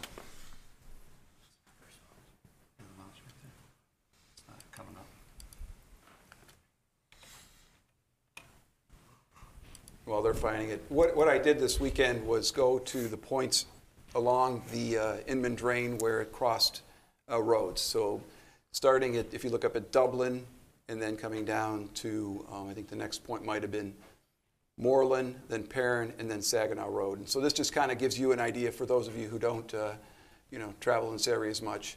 Um, I'll just kind of quickly explain. This is obviously on Saginaw Road. Uh, off on the right is where the, um, through that sort of wooded area is where um, the Inman Drain crosses under Saginaw Road. You'll see Dow High just off to the left in the far left corner. And then this is just standing at the road looking upstream at the Inman Drain as it's coming, you know, about to come underneath the road. Scroll down. That's the drain itself. Sorry about the picture, but it's uh, looking into the sun. So you can kind of see the type of culvert that was there. There's some brush, obviously, that's still in the, in the creek bed there. Another picture of the same thing. And then this is, again, looking back upstream uh, to the Inman Drain. You can see kind of how wooded it is and, and uh, some of the brush. And then here we're going at the point in time where the Inman Drain crosses Perrin Road. Um, this is a place I, I know that was, the water was definitely cresting the road. Go ahead and continue to scroll down. So there's the, there's the culvert there, and the, the actually, the, the water was up over that culvert. It looks pretty clean though, so if you, if you scroll down, continue to scroll down, again, these are all looking upstream, coming, flowing underneath this culvert. Um, this is one of the houses that uh, during 2017 had about, uh, I think they said eight or nine feet of water in their, um, in their, in their house. Because they, so basically came up, there's, you can't tell, but there's a pretty steep bank, it comes up and then into their house. So because that water was backing up at the culvert, um, the water backed up into their house, and I think there's several houses up the way. I see Mrs. Blasey here, her house included. So basically, there's a whole stretch, and this is, I think Joe mentioned 12 houses, but just kind of gives you a feel that right now it looks this little meandering, uh, you know, several inch deep uh, creek, but it, it gets quite flooded at times and does go into these folks' homes. So um, scroll down a little bit more. Uh, then here's Inman at Dublin. This is another place where I personally observed during the 2017 flood that the water is going across the cre- across the road. Um, then you scroll, as you scroll down, it's again looking upstream. You can see some of the, uh, the kind of the wooded area around it. Um, one of the things I wanted to point out, and, and, and Joe, maybe you can comment. There was there's been some effort to since the flood to clean this up. I think we had is it Parks and Rec staff that does it? Uh, Not, not this particular one. That was uh, Sturgeon Creek. Yeah. So, so somebody has obviously come through and, and cut some of the, the brush out of the, the, the uh, creek, which is, which is what we want. I mean, you want it so that when we do get a heavy flood, you don't have stuff blocking it up. But you can see here at Dublin, which upstream of Dublin, I, I don't think anybody had flooding in their basements, but you can see where that culvert there is actually still kind of crammed up right now. So hopefully that's on the list for some folks to, to help clean up, even with this spring. So continue to scroll down. Um, Yet again, now I think we're getting into right at Moreland, and you can see Moreland, uh, there's been some work done, so it looks pretty nice and, and wide and, and open there. Um, so this is, and then he- there's the culverts coming up, looks pretty nice and clear. So it, it, it varies depending on where you are on this, this creek as far as how much, you know, blockage there is or how much brush there is along the way. But since I know y'all don't look at it, I, I thought it might be helpful just to get a feel for when we talk about this, what we're talking about. And um, I'll let maybe Joe comment a little bit more about it. But is what, what people were concerned about is, you know, is the culvert large enough? And I think I had asked, and I think you all had seen the, the response to the question, the size of the culverts from upstream downstream. And it does progressively get larger and larger. Um, whether it's large enough is something that probably has to be studied, but at least it, it seems on it to a layman going in the right direction. And then you just want to make sure that they're able to handle the capacity, that you don't have things, you know, clogging it up. And so one of, you know, for folks especially that we're getting flooding from the creek, you want to make sure that, you know, we're doing what we can, and that's why I wanted to make sure this was a priority, because there is, you know, you have sanit, you have sanitary, you have storm sewer, and you have the creek in this area, and, and, you know, different, all three are contributing. And I think, you know, Joe makes some good points, but I just wanted, to, at least for benefit of council, just to see this. I don't really have any other uh, commentary on it, but you can see kind of what it looks like. Thank you. Yeah, those are nice pictures. Uh, Do we have any questions for me, or? Any questions for Mr. Silva?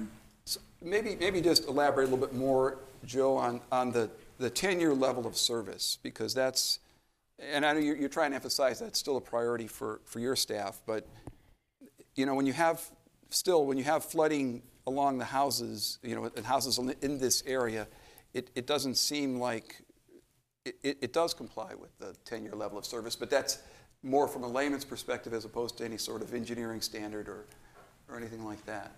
Well, we, we seem to have uh, issues, and and the folks that live along the drain, when we have a, a major event, the 86, the 96, the 2014, uh, the 2017. Those are, those are well above the 10-year event. Uh, All other times, this drain is, is working properly. Now, if we applied those events across the, the city, as we, as we had, um, there are a lot of areas that don't perform. Uh, They won't perform up to those levels because that's not what they're designed to perform to. We, there's not a lot of control. We have more control with the sanitary sewer system. Uh, That is a- theoretically a closed system. Um, We do have I and I, that, that makes it not a closed system. But we can get that more under control. We can control that. And, and as, as we remove the I and I, we will establish capacity in the sanitary sewer. The storm, because we are part of such a major watershed, um, we can't control how much and when that water is going to reach us. Now, I think uh, in the report, I had a, a map out there with over 30 drains or so that either flow uh, in Midland or through, or, or, or the- or a river that through, throw, flows through. So uh, being able to address the Inman uh, specifically when we have these other major uh, drains and creeks, um, we need to address those before we address the, the ones that, that flow into them. Yeah, I, I mean, obviously, the concern for the folks who live in that, in that area is they don't, you know, they just don't want their houses flooded. I, And, I have- and so, is there, you know, is it, would it be appropriate to even look at, maybe there's, there's another standard more stringent than the 10, 10-year level of service standard that could be applied here? And then that might provide a further filtering of what comes You mean from specifically a priority just to the state drain area, and not across the board? Well, obviously, my questions are directed to state drain. Um, But you had, you had mentioned that if we looked at the 2017 flood, you know, there'll be a lot of areas in the city. I, I don't, I think these, these areas we're talking about along the Inman Drain uh, seem to flood even sooner than a lot of other areas. Um, Sooner in the, during the duration of an event? Yes. Okay, Well, 'cause maybe not more even sooner, But frequently. even with, with a less significant, you know, well, I'm not sure I can articulate it very well, but they seem more susceptible to, to housing. Susceptible is a good word. I mean, most of these properties are in the floodplain. Um, There is not a lot of, uh, of area. I mean, the homes are fairly close to the, to the edge of the channel. Uh, There's no, there's no areas for spill or to, to retain water. Uh, When that creek rises, it is almost immediately getting into the yards of the homes along there. So it is susceptible. That was a Yeah. good word. Councilman? So my question is, is there a way to, you know, since we seem to be having an increase of, of rare flooding, is there a way to kind of take a bite out of crime and just, you know, keep it, you know, keep it up so it doesn't get, you know, full of sticks and whatever could be, you know, causing it to dam up more?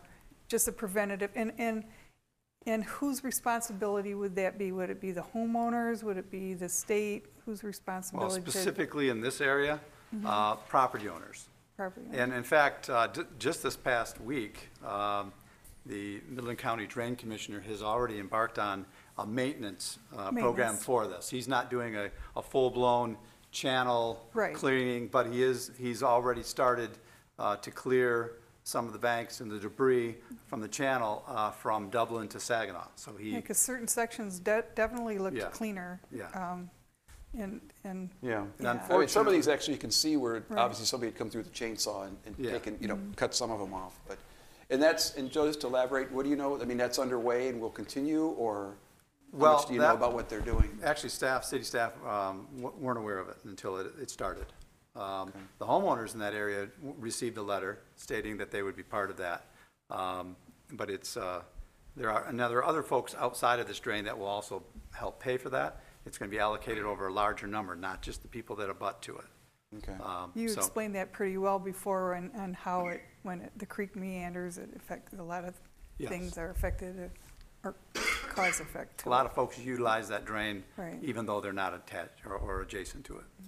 I- Is the, is the culvert itself the city's jurisdiction or is that the drain commission? So where it goes under these roads, is that? I believe, I, uh, well, I know that the, uh, the one under Saginaw is, the city inspects that, so that would probably be us. Mhm. Uh, As far as the other ones, I'd have to, I'd have to consult with, uh, the city engineer on that, on, on whether, uh, the city would pony up all the money for that, or if the county would, or, or if it would have to be even specially assessed. I'm not, I'm not sure about the culvert portion. Okay. We'll have to get back with you on that. Question.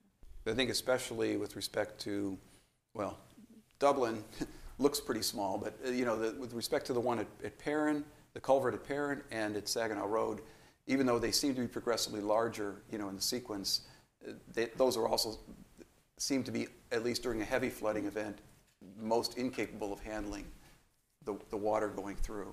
And then that causes backup and, and- and damage.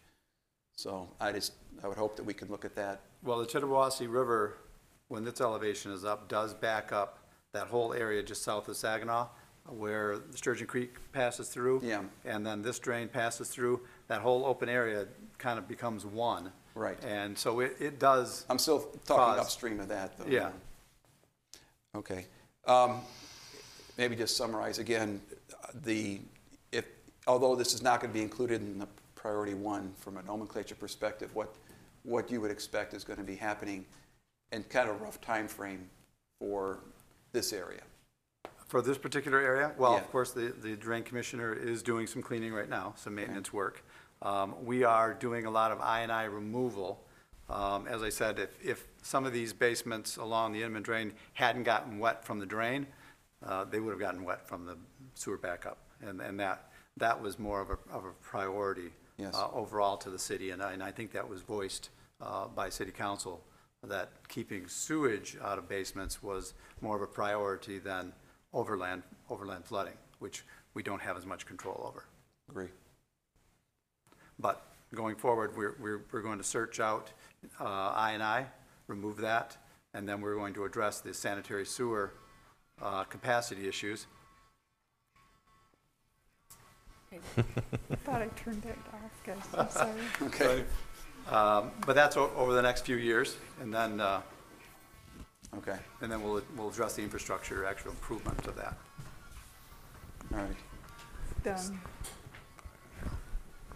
All right, thanks, Joe. All right. Any other questions?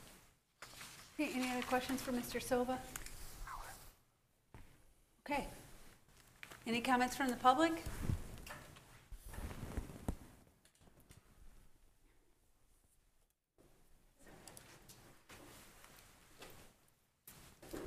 Um, I'm Pat Blazy, and I uh, live on Stony Creek. We were just talking about, um, I just, a question about, how am I paying for this? I didn't realize I was being assessed for this, for the cleanup. Is that a, Well, I don't recall reading that in that little letter. I I don't know, um, in this, this particular area, they, they do, properties do get specially assessed. We did ask for the letter because we didn't, we didn't know it was happening. Uh, So we did ask for the letter, so we don't know exactly what that said in the letter. We just, uh, we just got a question on it, and then we inquired and found out that, well, the drainage commissioner is uh, doing some work out there. So- This, just to clarify, this is from the county, not, this is a a county initiated, initiative, not a city initiative, although that's we're correct. thankful that something's being done. That, that's correct. That's correct. So I don't, I don't know exactly how this is being paid for. Um, We're still waiting to get some information on that. Okay. So to follow up on that also, Ms. Blazy, you- you'd be able to follow up directly with the drain commissioner. It's under his authority that these, this work would be done. If it's being assessed, it would be under the authority of the drain commissioner, and you'd be able to reach out to I him did directly talk and to find that out. once, and he mentioned they were gonna come around and clean, and I did see some men roaming around last week, but You might want to give him a call. and see- Yeah, See what I you can guess find so. from him. We'll, we'll certainly be looking into it too, but. Okay, thank you. Okay, any other comments from the public? All right, Selena, would you please read the resolution? This resolution receives and files the follow-up report on the Inman State Drain exclusion from the 2018 Storm and Sanitary Sewer Study. We have a motion to accept the resolution? So move. Second. First and second. Any discussion?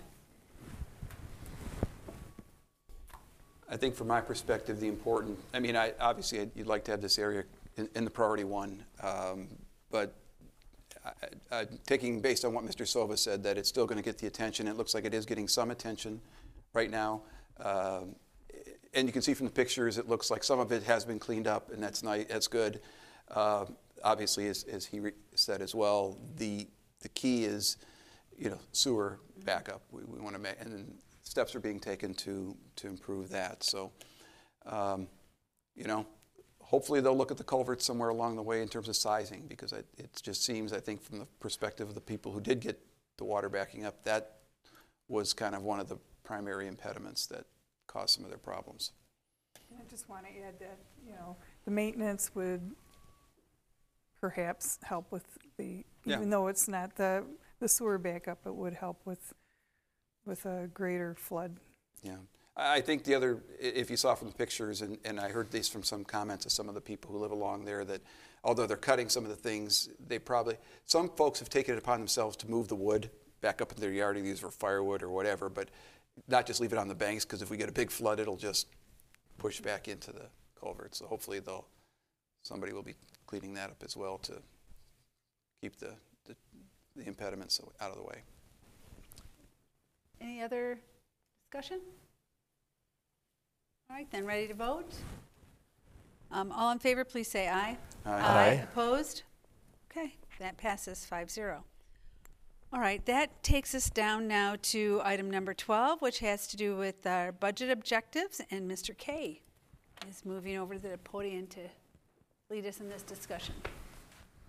Thank you, Madam Mayor, members of council. So I don't get a whole lot of opportunity to speak from over here on this floor any longer. So this is one of the, the annual reports, however, that we do. Um, As all five of you are aware, this, uh, just two days ago, as a matter of fact, on Saturday, we held our annual city council retreat. Um, We go through a number of different uh, discussions, and really, however, the ultimate goal of this is to come out with budget directives moving forward for the, uh, for the next year. This is just a quick summary, and I don't intend to go through all of these, but these are the different topics that we did happen to cover on Saturday, um, covering a number of different issues everywhere from business concerns to operational matters, uh, to a report actually on the storm and sanitary sewer update that we just mentioned. Towards the end of the day, however, we got uh, into Dave's projections. Dave, the right Dave, I'll talk to Mr. Keenan. Um, his budget projections come looking ahead to the 2019 and 20 budget year, and then ultimately towards the end of the day, what you as fi- uh, the five members of council was to, was your action was to determine the directives that you give to us as staff as we move forward with budget preparations. Tonight, our purpose is to formalize those and make sure that uh, we all agree with what you said and we understand what you said.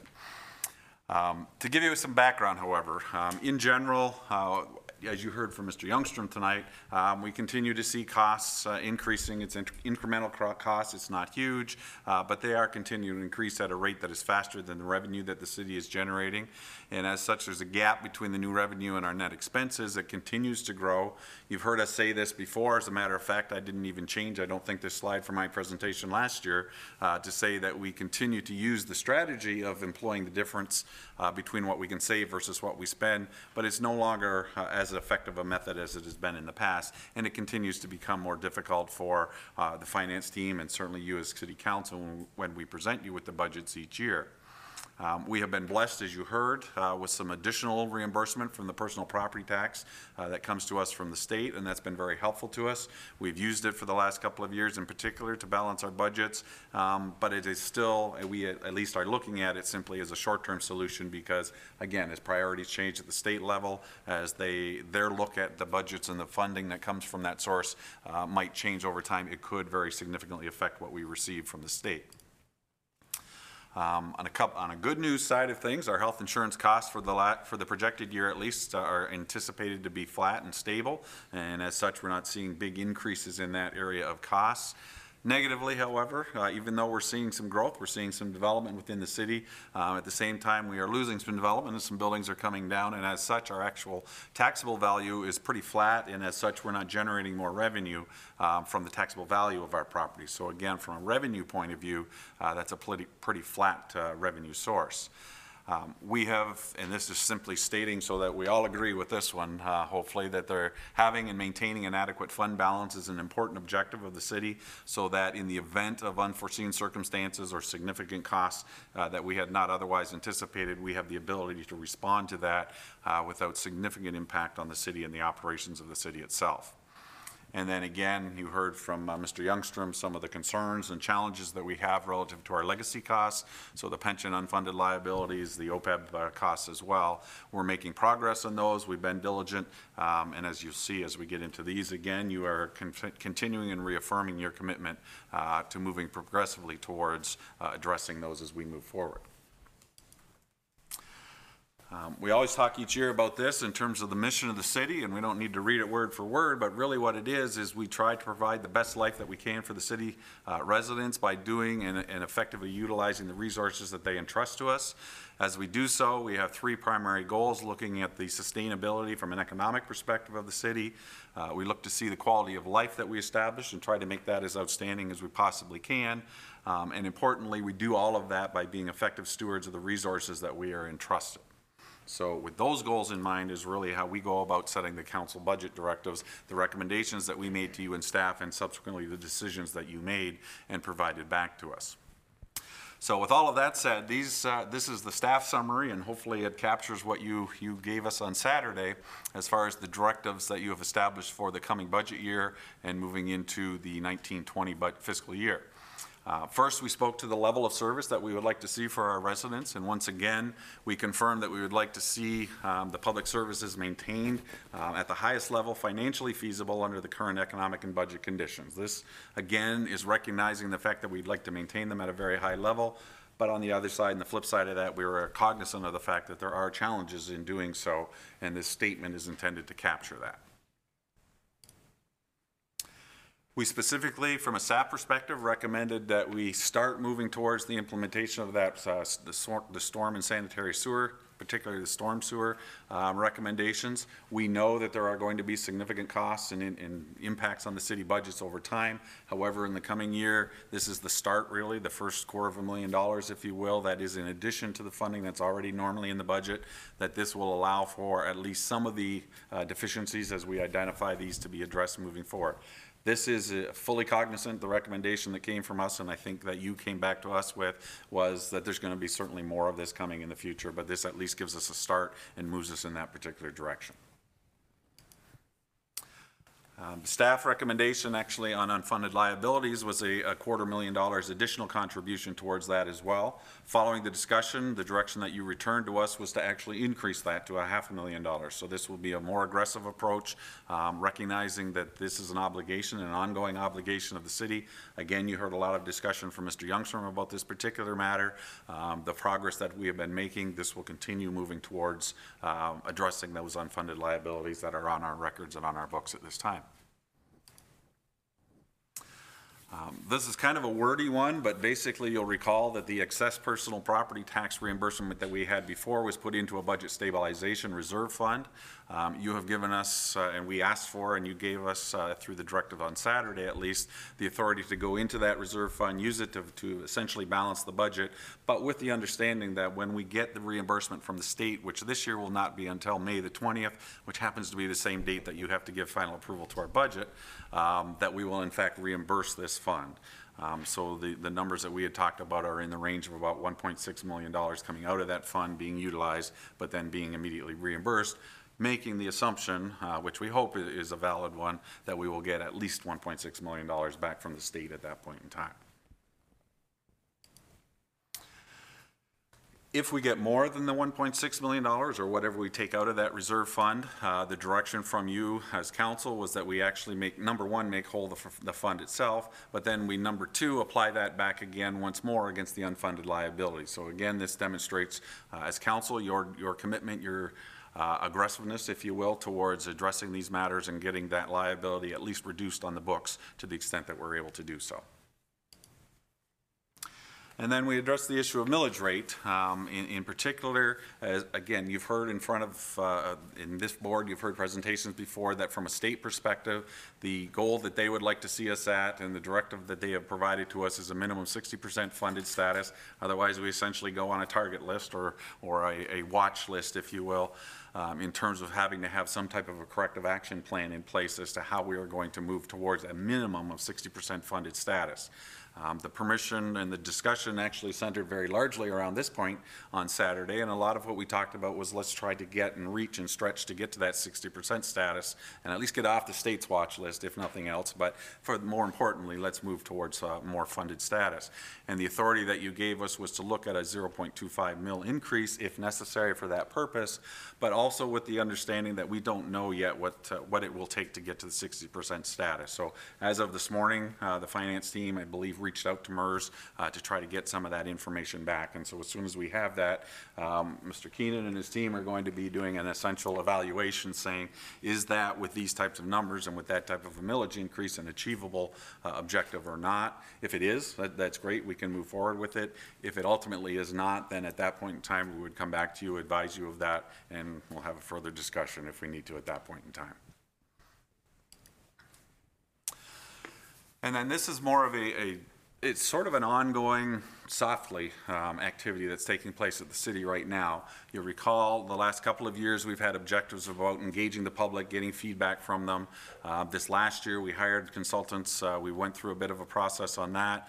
And although we weren't thoroughly satisfied with the final results and the input that we received, it did, did give us some direction to move forward with.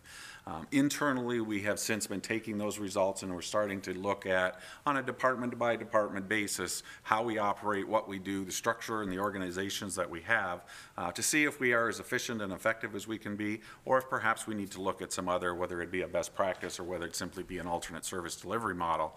Um, And this, uh, this goal that you have established here essentially uh, formalizes that, and it puts it out a little bit more publicly than we have done in the past, um, at least over the past year or so as we move forward with this. But it also indicates your uh, serious attention to this issue and making sure, quite frankly, that at a staff level, we do what we should be doing, and that's making sure that we use, again, those resources in terms of money, staffing, and so forth effectively and uh, efficiently.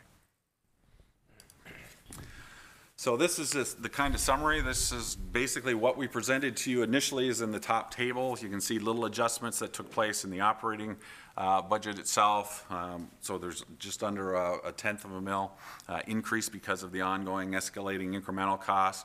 With the public safety pension fund, we were able to save most of that back, um, and then a little bit of a difference in the voter-approved debt issue, which basically balanced us out. And we can get to that level, at least that's our assumption that we'll be able to get to that level, but it didn't target the 60% uh, MERS funded level that council gave us direction on. So the line at the bottom, as you see there, in addition to all of that, provides for the quarter of a mil increase if necessary and if it gets us to that 60% level um, at this point in time. It also, so, so those are the major directives, those are the ones that are set out in the staff report that uh, was presented to you today. Um, In addition, I just wanted to reiterate, however, these are other activities that are being intended and staff will be following through on. The, uh, the other post-employment benefits, our annual required, contribution, excuse me, we will continue to pay that at one hundred percent. The, uh, the ARC on the Act 345, which police and fire, will continue to pay at 100% as well. And then the MERS, we were actually already bar- uh, budgeted at 100% plus extra funds, which totals $6.5 million. So significant funds uh, going into that uh, will again continue. Um, DART, the Grace A. Dow Memorial Library, the Currie Golf Course, and the Civic Arena will continue to be provided and funded um, out of the general fund. And our main goal, or one of our main goals at least, is to continue to protect, protect some millage headroom um, so that we have some flexibility as things change in our city. We're, we're going to see some significant activities that we don't know what the ultimate impact will be on us in combination with what's taking place at the state level and may have effect as well. So, presented to you, Madam Mayor, is a, a staff report that summarizes uh, what I've just presented to you. Uh, Hopefully that captures what you told us on Saturday. Um, And if so, we would look for a motion to receive and file that, and those, that will be the direction and marching orders for us as we prepare the budget and bring it back to you. Okay. Any questions or comments? Recapped Mr. Kaye? it very well. Yep.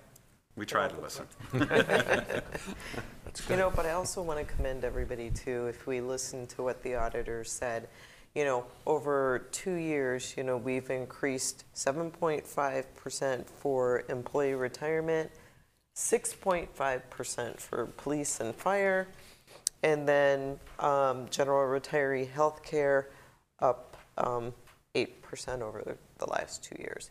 You know, that's not insignificant when you look at the millions of dollars that we're putting aside. So I'd say a lot has changed for the good, and I think we need to continue to be um, thoughtful in how we move forward and not make hasty decisions because we have a lot of other commitments we've made. And one of the points we keep hearing is the gap between our revenue and expenses is continuing to grow.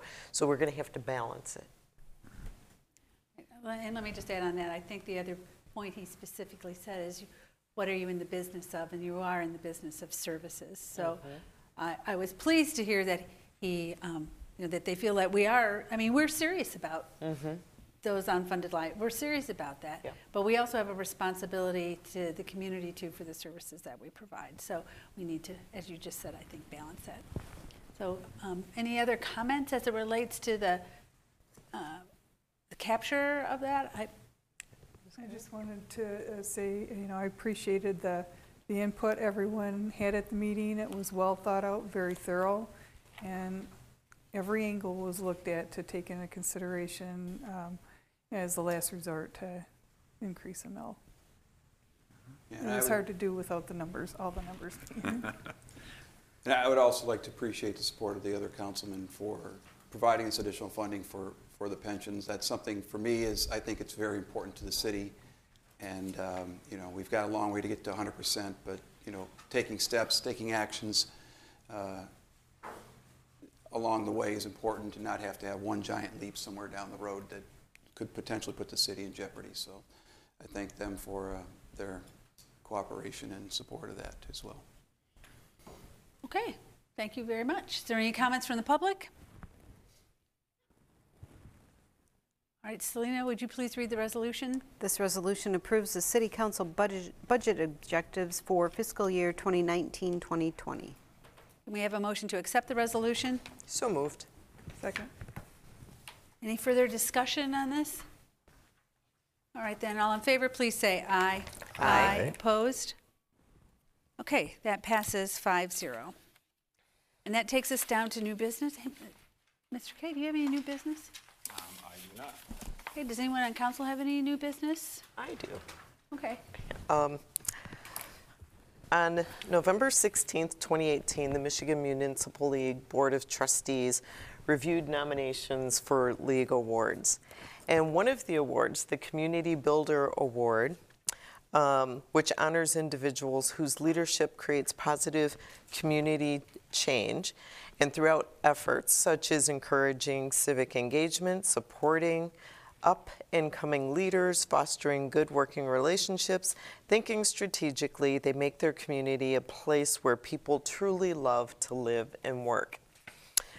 This year's recipient, um, by a unanimous vote, is from the city of Midland, and it gives me great pleasure to share with you that Mayor Maureen Donker is the recipient of the Michigan Municipal League's Community Builder Awards, and just want to congratulate you and proud of you and well deserved. Well, thank you. That's, that's very kind. I'm very um, honored and, you know, very honored and surprised by um, the honor. So that's really very nice. But I just have to say that at the end of the day, no matter what you accomplish, somebody else helped you. And in this situation, a lot of people worked to make that happen. So I'm pleased that it, it is the city that is really, you know, I think, getting this award. So thank you very much. It's very nice. And congratulations. Thanks. Okay, any other, any other business? Any other new business? Our next meeting is uh, January 28th. Um, I will not be here for that meeting. And Mr. Wazbinski will be in charge and Everybody get ready for that. it'll be good. So can we have a, a motion to adjourn? So moved. Second. Second. All right, all in favor, please say aye. Aye. Opposed? All right, we're adjourned.